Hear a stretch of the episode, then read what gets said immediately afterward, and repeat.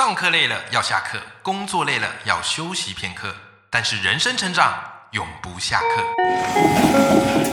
嗨，欢迎来到 Life 不下课，我是欧阳立中，每天陪你学习练功，一起玩出你我的理想生活。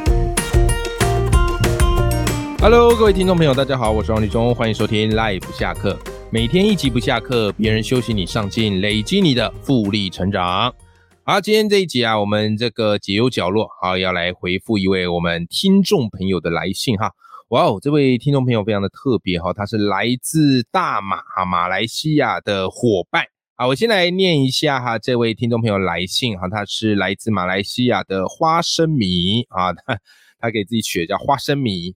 好，那这位花生米呢，他说近期呀，我和一位志同道合的朋友创立了这个自己的读书会。啊，想要推动我们这种懒到不行又想持续成长的类型。那由于啊，当地的阅读风气和读书会相较台湾比较不盛行。OK，好，所以因此呢，我们的目标啊，想要在未来几年建立起比较多人一起参与的优质读书会啊，提供平台，让更多大马的朋友哈能够体验阅读的力量，帮助更多人内化和实践书中提到的内容。那么问题来喽。我们该怎么样从零开始建立优质的读书会呢？啊，正所谓工欲善其事，必先利其器。麻烦欧阳老师分享一些 paper，好，让我们这些小小咖也能带动更多的小小咖，在有限的读书会里玩出无限的可能。哦，很会哦，很会哦。花生米应该是有看我的这个著作哈，人生有限，玩出无限，对吧？哈。好，非常谢谢花生米的来信，以及花生米长期的收听我们的节目。哇，我没有想到我这个节目有海外的伙伴哈，有在收听的，太开心了，啊，太开心了。好，那我觉得花生米问了一个非常好的这个问题啦，哈，因为关于读书会这件事，我已经做读书会做非常非常久了，从过去实体的读书会大概做了两到三年左右。到后来转为线上的读书会，现在也是迈入了第三年，所以加起来我大概已经做了五六年的读书会了，好不好？那我觉得做读书会，我先推荐给各位听众朋友。也许有些听众朋友听到今天这个主题啊，会觉得，哎呀，这个读书会干我什么事？我也没有要做什么读书会啊，对不对？可各位千万不要这样想，当你这样想呢，就断了自己的一个呃机会啊，跟成长的契机。我当初为什么做读书会？原因非常简单，其实读书会是逼自己阅读成长最好的方式。为什么？因为你如果只是自己读，你读完了，你信不信？多数时候你是讲不出所以然的。可当你开始去做读书会的时候，你就会开始把这本书读到非常的透彻。然后在做简报的时候，你会想：哎，哪些东西我要讲，哪些东西不用讲，啊要怎么样呈现？所以我觉得每次做完一份读书会简报，这本书就会完全被我内化为我所用。那而且在读书会你再讲一次之后，哇，恭喜你，以后这本书就成为你信手拈来的谈资啊！这个是我觉得读书面从成长的角度来讲非常非常好。那再从第二个面向来讲，我觉得为什么我们要办读书会？我觉得读书会是最低风险的创业啊！讲到这个创业词，大家都会觉得哇，这个项目应该很大。好像要搞一个什么很厉害的公司哦，做一件什么样的大事？哎，其实像我这种很懒的人呢，我就在想，哎，那我创业项目要做什么？很简单，我觉得开读书会就是一种创业啊，经营读书会就是一种创业啊，而且成本很低呀。为什么？说实在，你读书会需要种多少成本？顶多就是假如你办实体读书会，要场地费嘛，啊，然后要找帮手嘛，就这样子啊。比起那些什么很庞大的项目，你不觉得做读书会是最低风险的创业吗？是吧？好，所以有一些朋友啊，就是他有打算说未来要这个离职啊，好自行创业，还问我说可以做些什么？我说你可以从读书会开始，因为读书会相较起来也是最好凝聚大家的方式。你想哦，你有专长，你开课程，但是你的专长不见得是每个人都需要的。但读书会不一样，读书会它的这个属性。就是怎么样嘞？比较充实、有趣、多元、弹性，所以它比较容易号召到一起来参与的伙伴，对不对？好，所以从这几个角度啊，我是很推荐大家做读书会的。好，因为我到现在都还有在做读书会嘛。OK，好，那回到这个花生米问的这个问题啊，来，我给花生米的这个 idea 比较特别哦，我先从一个很重要的呃观点来做切入，就是花生米，还有我们这个听众朋友们，你们如果想要办读书会，你想要办哪一种形态的读书会？这个是我觉得要先想的一件事情，好吧？因为读书会的形态非常多，你想要办哪一种形态的读书会？每一种形态读书会都各自有它的优势和劣势，好不好？所以这个地方呢，假如要办读书会，是我第一步会去考虑的。好，你说，哎，欧阳老师啊，那有哪些读书会的形态呢？来，读书会形态百百种，但是各位，我跟你总结三种，我觉得最常见。然后也算是好办的读书会的形态。OK，好，首先第一种形态，我把它叫做自讲型读书会啊，自己讲啊，哈，自己讲的类型的读书会叫自讲型读书会。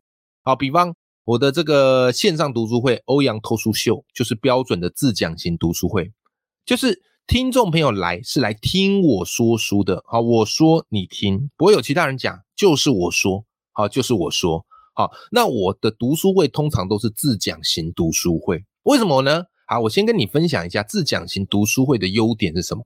首先，第一个自讲型读书会的优点就是节奏很好掌控，因为全部都是你来讲。如果是别人讲，会不会有超时的问题？会不会有时间不足的问题？会不会有讲的好或者讲的不好的问题？会吗？对不对？可自讲型读书会，你就只要把自己准备好就可以了。所以这种形态呢，其实我蛮推荐一开始可以去做的。为什么？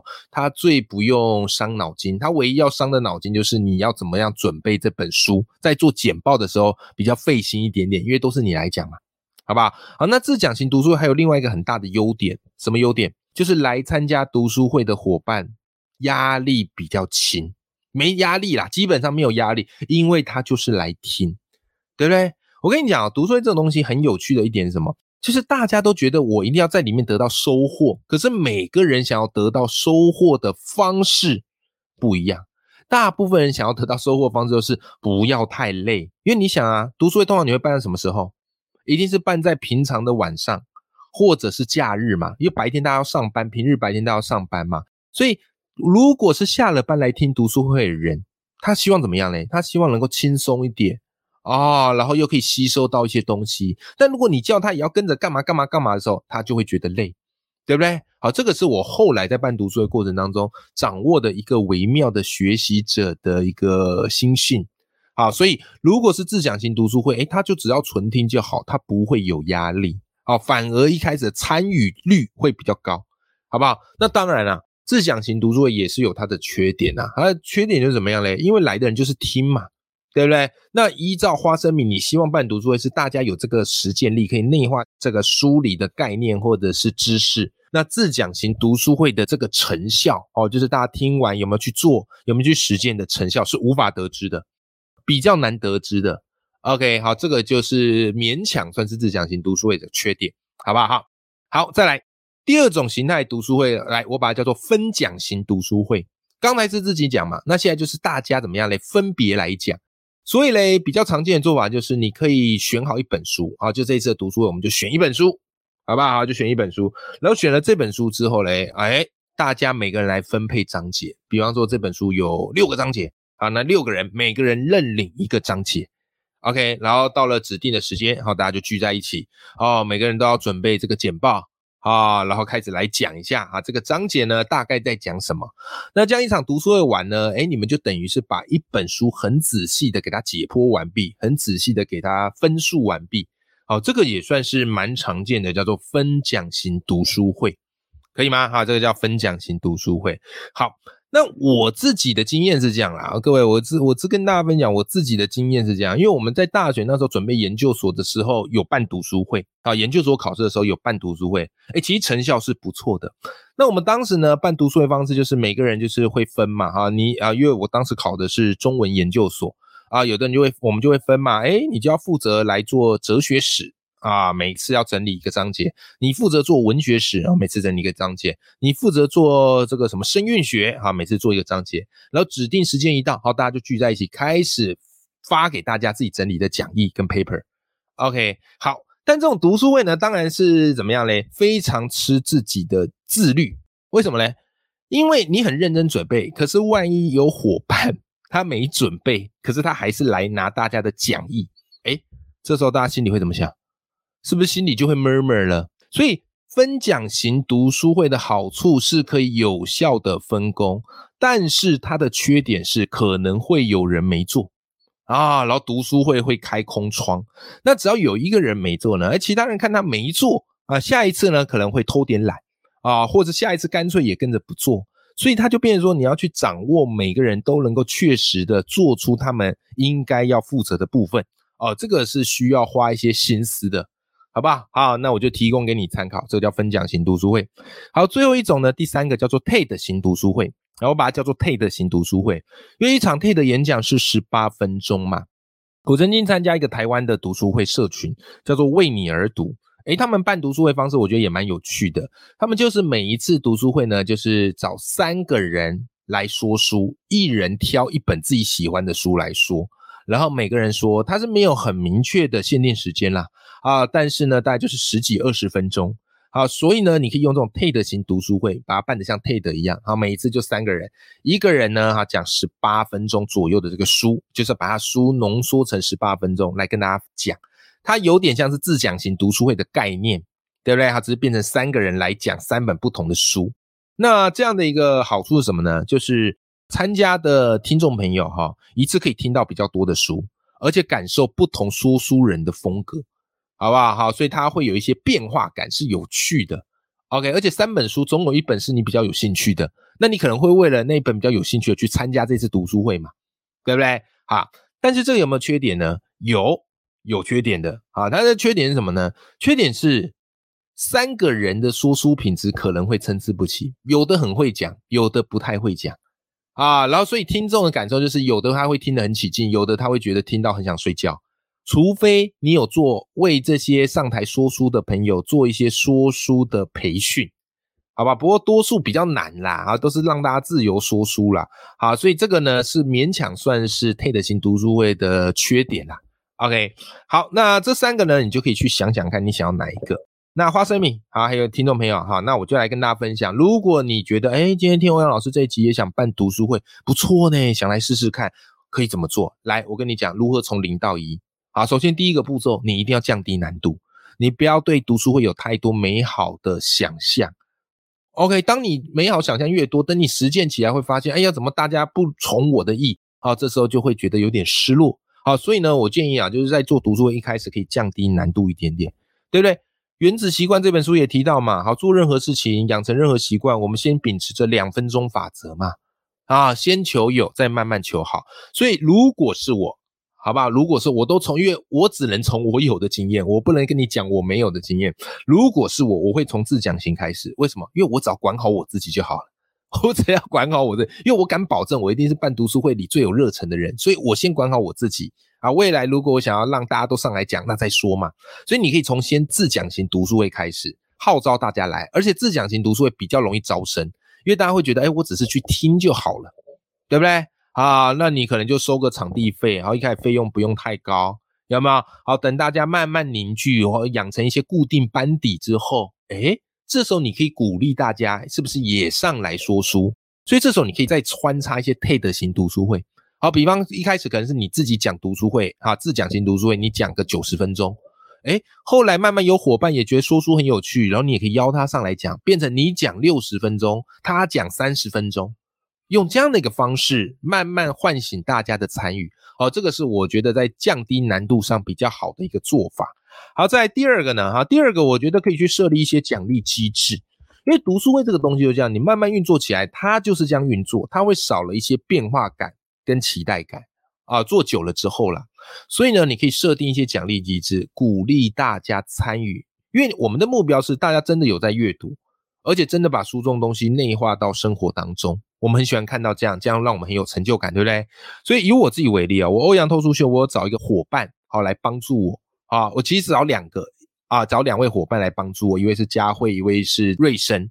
好啦，后来瑞生呢，好，他是一个游戏化点子王，然后嘞，他就在我的读书会里面加入了一个几点的机制，就是你听完我读书会，好，你听完我导读之后，如果你有去买这本书来看，或者是你有写一篇关于我们这场读书会的心得，你就可以累积点数。